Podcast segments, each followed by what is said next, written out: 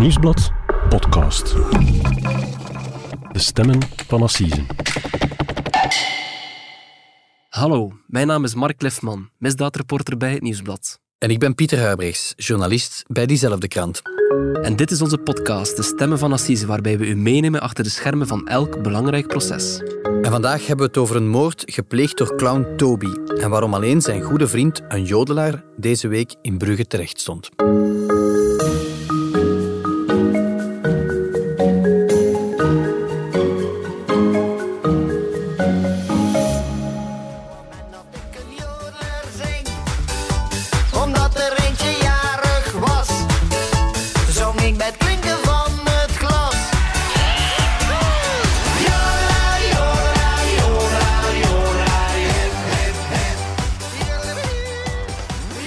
Dag Mark. Dag Pieter. Mark, welkom in onze studio vandaag. Opvallend, we horen hier jodelgeluiden. Dat is de eerste keer, denk ik, in al die jaren, de stemmen van Assisen, dat we eh, de podcast beginnen met een, een jodelaar, zowaar. En om te begrijpen waarom we die jodelaar hier eh, afspelen, moeten we terug naar jouw heimat, naar Brugge. Want daar is maandagochtend een zeer opmerkelijk proces gestart. hè. Het gaat over een moord op een vrouw, maar toch eh, werd die zaak niet voor het Hof van Assise behandeld. Nee, klopt. Het, is, eh, ja, het klinkt allemaal heel uh, jolig, een, een clown en, en een jodelaar, maar, maar niets is minder waar, want alles draait hier rond een moord vier jaar geleden op Caroline Dombrecht. Dat is een vrouw, die was rozenkweekster van beroep. En die woonde in Ettelgem, dat is een, dat is een dorpje bij Oudenburg in West-Vlaanderen. En de dader eh, van die moord, dat was haar toenmalige vriend Kevin Lapeyre. Hij staat eigenlijk beter bekend als clown Toby.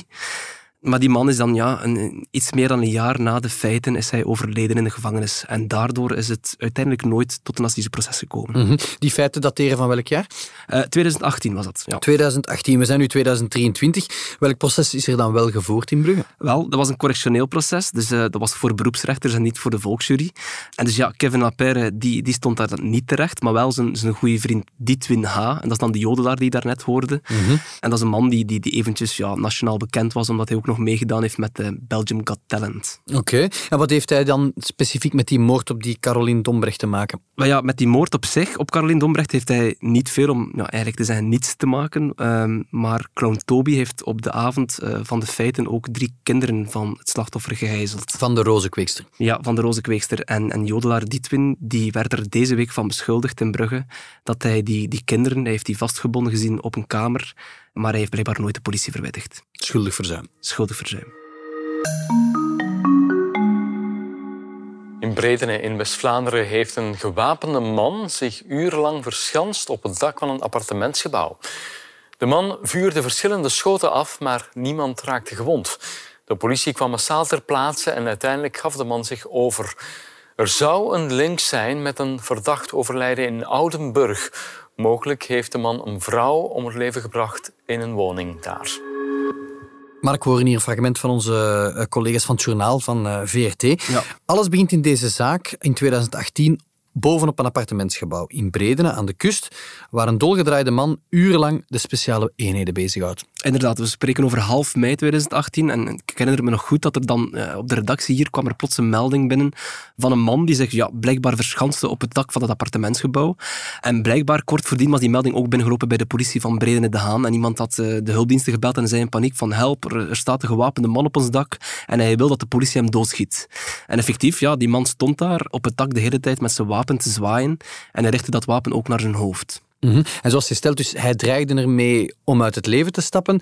Ja, ik kan Ja. me voorstellen dat er dan eh, alarmfase rood intreedt bij de politie en dat de agenten massaal naar dat appartementsgebouw trekken. Uiteraard, en de speciale eenheden die waren daar ook onmiddellijk. Eh, er kwam zelfs een speuder van de federale politie naar het appartementsgebouw die echt gespecialiseerd is in van die specifieke onderhandelingen. Ja, ik denk dat ik die man ken. Ik heb die ooit geïnterviewd voor, voor de krant. Dat is een van de meest ervaren onderhandelaars van de directie Special Units van de er federale nog, ja. politie.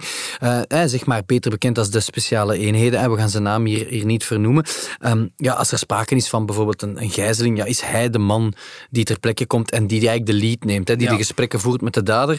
Omdat hij ja, als geen ander getraind is om iemand te overtuigen om zichzelf eigenlijk over te geven zonder dat er een schot valt, zonder dat hij van een gebouw springt en dergelijke. Ja, en dat was dus hier ook het geval. Hè. Dus die agent heeft eh, voortdurend op, eh, op die man op het dak zitten inpraten. Nu, die man gedroeg zich bijzonder raar. Hij die haalde gekke dingen uit. Die, die, plots was hij met gasflessen naar beneden aan het gooien. Ehm, hij loste ook eh, schoten in de lucht en zo. Hij richtte zijn wapen naar mensen beneden. Maar bon, hij gaat ook wel de gesprekken aan met die agent. En hij zegt dan ook van, kijk, ik ben, mijn naam is Kevin Lapeyre. En vooral het belangrijkste, tijdens die onderhandelingen uh, biecht Kevin Lapeyre op aan de speuders, vrijwel onmiddellijk zelfs, dat hij zijn toenmalige vriendin kort voordien om het leven had gebracht. Ook dat is al uh, hoogst uitzonderlijk. Hè? Iemand die eigenlijk tijdens zo'n onderhandeling een, een, moord bekent.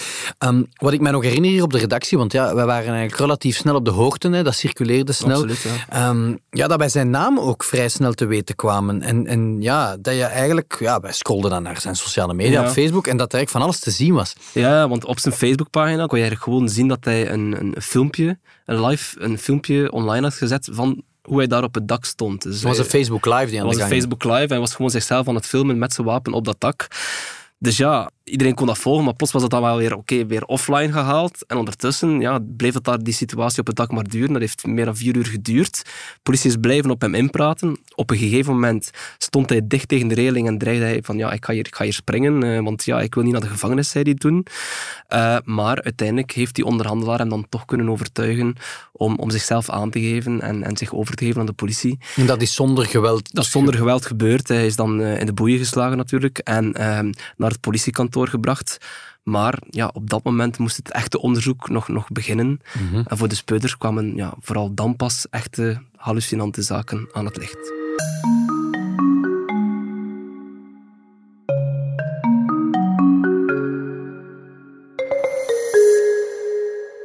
Kennen dus de man die daar urenlang op het dak staat te zwaaien met een pistool. Ja. Kevin Lapeyre is zijn naam.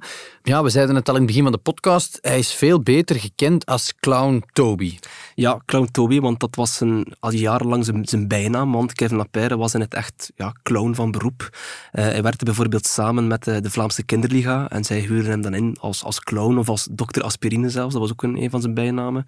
Om, eh, om bijvoorbeeld in het ziekenhuis dan ja, zieke kinderen op te beuren. Maar zijn artiestennaam was dus vooral Clown Toby. En je kon hem ook inhuren voor eh, goochelshows en evenementen. En ook hij is eh, eventjes te zien geweest eh, in het programma Belgium's Got Talent. Zoals de jodelaar. Zoals de jodelaar, ja.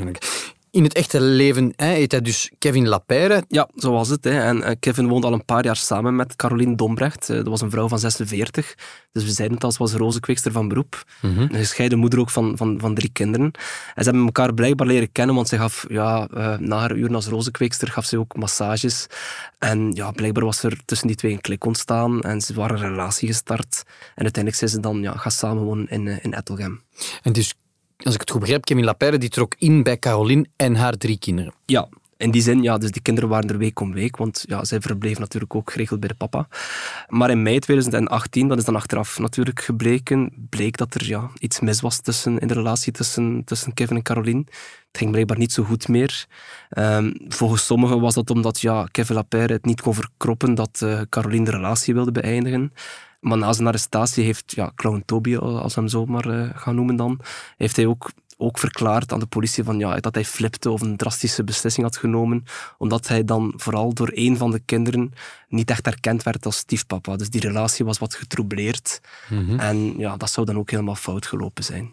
Maar goed, eh, niemand had natuurlijk zien aankomen wat eh, Kevin Lapeyre ja, uitgerekend op moederdag 2018 met Caroline Dombrecht uiteindelijk eh, zou doen. Mhm. We hoorden het daarnet al in het geluidsfragment van de VRT, dat er, dat er sprake was van een verdacht overlijden van een vrouw die dood was aangetroffen in haar woning. Ja, ik kan mij voorstellen dat de politie meteen na zijn arrestatie gaan kijken is bij thuis. Ja, natuurlijk. En al snel vinden ze daar eh, in de garage op de grond, heeft de politie het lichaam aangetroffen van Caroline Dombrecht. En uit de eerste vaststellingen bleek meteen dat, eh, dat zij een zeer gewelddadige dood was gestorven. Ehm, er is natuurlijk een, een autopsie uitgevoerd op haar lichaam. En daaruit bleek dat ze heel veel messteken had opgelopen. Ehm, zeker tien in het gezicht eh, werd na afloop gezegd en, en vier in de buik. Dus, eh, En het is vrij duidelijk dat Kevin. Lapeyre de, de dader is. ja. Ja, wat verklaart hij daar zelf over? Waarom moest zijn vriendin op dat moment toch zo'n gruwelijke dood sterven? Wat vooral opvalt in, in zijn eerste verklaringen, is dat hij echt een, een praatvaar is bij de politie. Dus de speuders, zoals, hè, zoals in een klassiek onderzoek, ze zetten hem aan tafel en, en ze stellen enkele vragen, maar hier moeten ze maar één vraag stellen en Kevin Lapeyre begint dan een monoloog die ja, pakweg acht uur heeft geduurd. En hij begint te vertellen over de moeilijke relatie met zijn pluskinderen.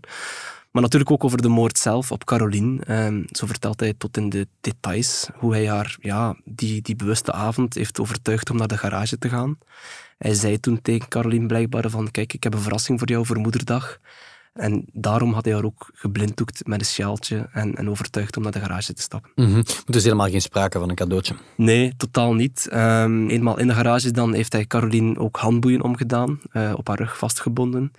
En hij verklaarde dan eh, uiteindelijk aan de politie dat hij, dan, ja, dat hij haar op dat moment zogezegd sensueel wilde verleiden. Dus dat was geen moordplan? Of... Maar dat was, ja, dat was opgezet spel, want ja, plots kwam hij ook met uh, duct tape af en heeft hij geprobeerd haar, haar mond dicht te plakken. En volgens zijn verklaringen zou zij dan op dat moment doorgehad hebben van dit is niet normaal. Zij is beginnen schrikken natuurlijk, ja, zou je zelf zijn.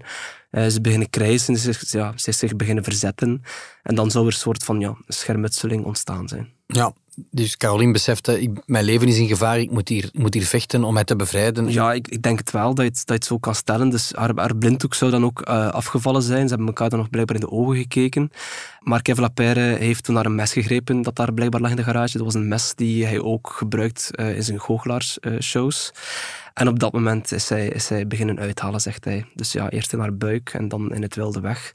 Ja, het moet een, ja, het moet een vreselijke dood geweest zijn. Okay. En dus, dus Caroline is, is, ja, is een vreselijke dood gestorven. Mm -hmm. Hoeveel uren verstrijken er dan nog tussen het moment dat hij die garage verlaat en dat hij dan uh, op het dak van een appartementsgebouw staat te zwaaien met een pistool? Wel, hij heeft verteld uh, aan de speuders dat hij de, de, de moord uh, op Caroline de avond voordien had gepleegd, dus op, op moedersdag. Hij was dan ja, gewoon thuisgekomen na zijn, na zijn werk als clown Toby. Hij had een, een voorstelling in, in Kortemark. Dus hij is eerst gaan optreden? Ja, hij is dan gewoon thuisgekomen, in de zetel gaan zitten, uh, gewacht tot zij thuis was van haar werk, gewacht tot de kinderen in bed waren. Um, en hij zegt van, kijk, toen zij boven was met de kinderen, is bij mij het idee ontstaan om te doen wat ik gedaan heb. Um, en dan na de moord zegt hij van, kijk, ik ben even in de zetel gaan zitten, naar eigen zeggen in tranen. Maar na een tijdje, rond een uur of elf s'avonds, heeft hij dan blijkbaar de drastische beslissing genomen om naar de slaapkamers van de kinderen te gaan, van de drie minderjarige kinderen van Caroline. En dus hij trekt naar boven om die kinderen één voor één uit bed te halen? Ja, hij heeft dan uh, schijnbaar ook de, hun gsm's afgenomen en dan heeft hij ze één voor één uh, opgesloten in een kamer. Um, en ja, heeft ze dan s'avonds ook die kinderen blijkbaar vastgebonden. Um, een van die kinderen heeft hij dan uit het bed gehaald onder het mom van een goocheltruc. Maar goed, uh, ja, ze hebben dus, uh, met, met, met drie kinderen hebben ze dus de hele nacht uh, vastgebonden gezeten op een kamer. En daar zou hij, ook, ja, zou die kinderen ook uh, mishandeld hebben. Zware feiten. Zeer zware feiten, ja. Ik word er, ik word er stil van. Um, weten die kinderen op dat ogenblik al dat hun mama dood in de garage ligt? Nee, voor zover ik weet niet, want blijkbaar zou dan de, oudste dochter ook gevraagd hebben aan hem van kijk, ja, waar, waar, is, mijn, waar is ons moeder? Um, maar hij zou dan geantwoord hebben van kijk, ja, ik heb haar, ik heb haar valiumpilletjes gegeven, zodat ze wat zou slapen en uh, straks zal ze wel weer wakker worden. Maar dat bleek ja, één grote leugen.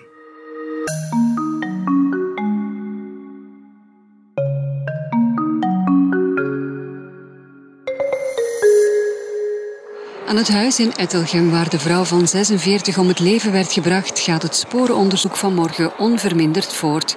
Gisteren rond de middag werd het levenloze lichaam van de vrouw gevonden in de garage van haar woning. Haar drie kinderen, twee dochters en een zoon, werden door de politie bevrijd. Ze bevonden zich op een bovenverdieping en waren vastgebonden. De ex-partner van de vrouw die verdacht wordt van de moord was intussen gevlucht naar Bredene. Op het dak van een appartementsgebouw daar liep hij rond met een wapen in de hand. En geregeld vuurde hij in de richting van omstaanders. Appelpas, niet naar ons. Na urenlang onderhandelen gaf hij zich uiteindelijk over en werd door de politie ingerekend. De verdachte is deze Kevin L., ook bekend als clown Toby, die ooit bekroond werd als beste clown van de Benelux. Hij is ook manager en vriend van de tweede verdachte, Dietwin H., die optredens geeft als jodelaar. Hij werd gisteren in Oost-Vlaanderen opgepakt. Maar opnieuw een geluidsfragment van het journaal van VRT. Dat onderzoek draait meteen op volle toeren natuurlijk. En dan komt er een tweede verdachte in spel. Dus naast Kevin Lapeyre, alias Clown Toby, die eh, ja, op het politiebureau eh, de moord nog eens helemaal uit de doeken doet, blijkt dat de speurders eh, ook nog een tweede verdachte hebben opgepakt. Ehm, ja, ik kan het zo gek niet bedenken, maar een jodelaar, alias Ditwin H. Ja, en Ditwin H, dat is een, dat is een veertiger uit, uit uit Oost-Vlaanderen. Dat is een beetje een, ja, een markant figuur. In die zin, hij was op dat moment ja, effectief eh, professioneel jodelaar. Zo heb je er niet veel in België, denk ik. Denk het ook niet. Ehm, nu, sommigen kennen hem wel, omdat ja, hij ging spelen op allerlei feestjes en wat foute fuiven. En ook hij, dus we zeiden het al, hij mocht ook eventjes eh, nationale bekendheid genieten, zeg maar, eh, in Belgium's Got Talent. En net als Clown Toby. En die twee zijn, ja, zijn doorheen de jaren goede vrienden geworden. In die zin zelfs dat ze ook zakenpartners werden, want Kevin Lapeyre, eh, die was dan eh, de manager van Ditwin. Ja. Nu, de vraag is natuurlijk waarom is die Ditwin H. ook gearresteerd? Want hij stond niet op dat tak, was ook niet in het huis op het moment van de moord. Wat heeft Nee, hij en- met heel die affaire te maken? En voor alle duidelijkheid, hij, had dus ook niets met die moord te maken. Maar uit het onderzoek was wel gebleken dat de jodelaar, zeg maar, de ochtend na de moord, dus nog voor Kevin Lapeyre zich verschanste op dat eh, appartementsgebouw, Mhm. was hij naar de woning van zijn manager geweest. Dat was rond een uur of elf 's morgens. En hij was daar naartoe geweest op vraag van Clown Toby, die had hem een sms gestuurd. De bedoeling was eigenlijk dat hij de avond voordien al zou komen, maar dat kon dan blijkbaar niet. Eh, en de volgende dag stond hij daar dus. En, en toen heeft Kevin Lapeyre aan Ditwin ja, vrijwel meteen opgebiecht dat hij Caroline had vermoord. En dat de kinderen op dat moment ook nog boven zaten opgesloten. Dat zijn redelijk waanzinnige bekentenissen dan aan een, aan een zakenpartner slash vriend. Ja. Ehm, gelooft hij hem? Wat doet hij? Ja, volgens de verklaring van Lapeyre geloofde hij dat eerst niet, waarop hij dan Ditwin heeft meegenomen naar boven. En heeft dan de kinderen getoond waar zij vast zaten. En die kinderen zaten al heel de nacht vast. Die zaten de hele nacht vast daar en, en dan zou Ditwin ja, hen daar even zien zitten hebben. En nadien zijn ze ook nog naar de garage geweest ehm, en daar zou Ditwin ook nog eh, de voet van het slachtoffer van Caroline Dombrecht gezien hebben vanuit de garagepoort. En daarna zijn ze dan ja, terug naar de, naar de woonkamer gegaan en voor alle duidelijkheid, allemaal volgens de verklaringen van Kevin Lapeyre. Daar zijn ze beginnen praten hoe het dan verder moest. Mhm. Stel maar dat wij in die eh, gekke, vreselijke situatie zouden zitten. Het eerste wat ik zou doen, denk ik, zou zeggen van Mark, en we gaan nu samen naar de politie of we gaan de politie bellen. eh, hier stopt het en je gaat die kinderen bevrijden. Ja, dat klinkt inderdaad evident. Uh, goed, we weten niet allemaal wat er, wat er toen is gezegd geweest tussen die twee. Ik zeg het, we, we- baseren ons vooral op de verklaringen van, van Kevin Lapeyre na zijn arrestatie, maar hij zegt letterlijk dat Titwin dan op een gegeven moment heeft gezegd van oei, nu ben ik, nu ben ik medeplichtig, want ja, die kinderen hebben mij hier zien zitten. En dan zou hij dan geopperd hebben van ja, dan moet je de kinderen ook doden, want anders gaat het hier allemaal uitkomen. Ehm, maar Kevin Lapeyre zou dan de kinderen gezegd hebben van nee, dat gaan we niet doen. Mhm. Dat zijn heel forse beschuldigingen aan het adres eh, van de jodelaar. Eh, heeft hij dat op zijn proces toegegeven of tijdens zijn verhoor? Wel, meteen daags na die feiten heeft, eh, heeft zijn advocaat, eh, zijn, toenmalige advocaat, eh, meteen ook verklaard eh, in de pers dat hij, dat hij die aantijgingen volledig ontkende, dat hij helemaal niet had geopperd om de kinderen te doden. Hij zou zelfs, ja, volgens zijn verhaal dan, ehm, Kevin Lapeyre gewaarschuwd hebben dat hij de politie moest inlichten. Ehm, hij heeft dat dan zelf niet gedaan, zei zijn advocaat eh, toen. Waarom niet? Omdat Kevin Lapeyre hem had gezegd dat hij zichzelf zou aangeven. Dan is hij gewoon ja, vertrokken eigenlijk.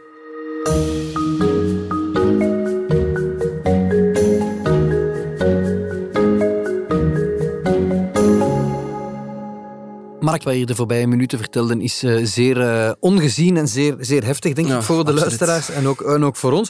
Ja, dat lijkt mij een prototype zaak voor het Hof van Assise. Ja, vooral voor Kevin Lapeyre dan. Hè. Was, was, een, allee, was een assiseproces onafwendbaar, zeker na, na, na die moord en dan die drievoudige gijzeling. Maar in, in september 2019, dus dat is bijna anderhalf jaar na de feiten, eh, kregen wij ook plots op de redactie het bericht binnen dat, dat hij was overleden, dat hij, dat hij was gestorven in de gevangenis van Brugge. Ja, je zou dan kunnen vermoeden, hè, de, de clown heeft in, tijdens zijn lange eenzame nachten in de gevangenis beseft van ja, ik ga hier onwaarschijnlijk zwaar gestraft worden, ik stap uit het leven.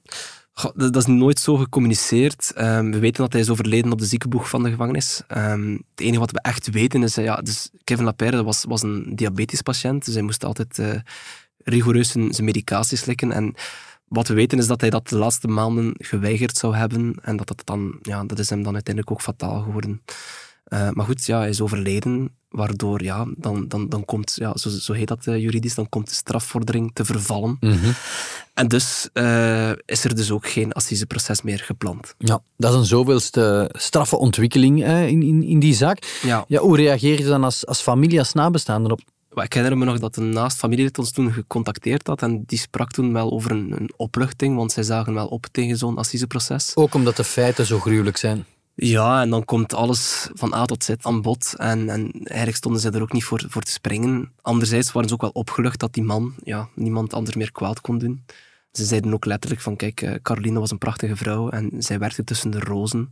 Maar zelf was zij de mooiste roos die er was. En allee, het was duidelijk dat voor de, voor de nabestaanden werd die, ja, die vrouw wordt heel erg gemist. Intussen zijn we nog eens 3,5 jaar later, eh, Ja. Mark. En eh, ja, dan komen we bij deze week. Hè. Er is een proces gestart, correctioneel in Brugge.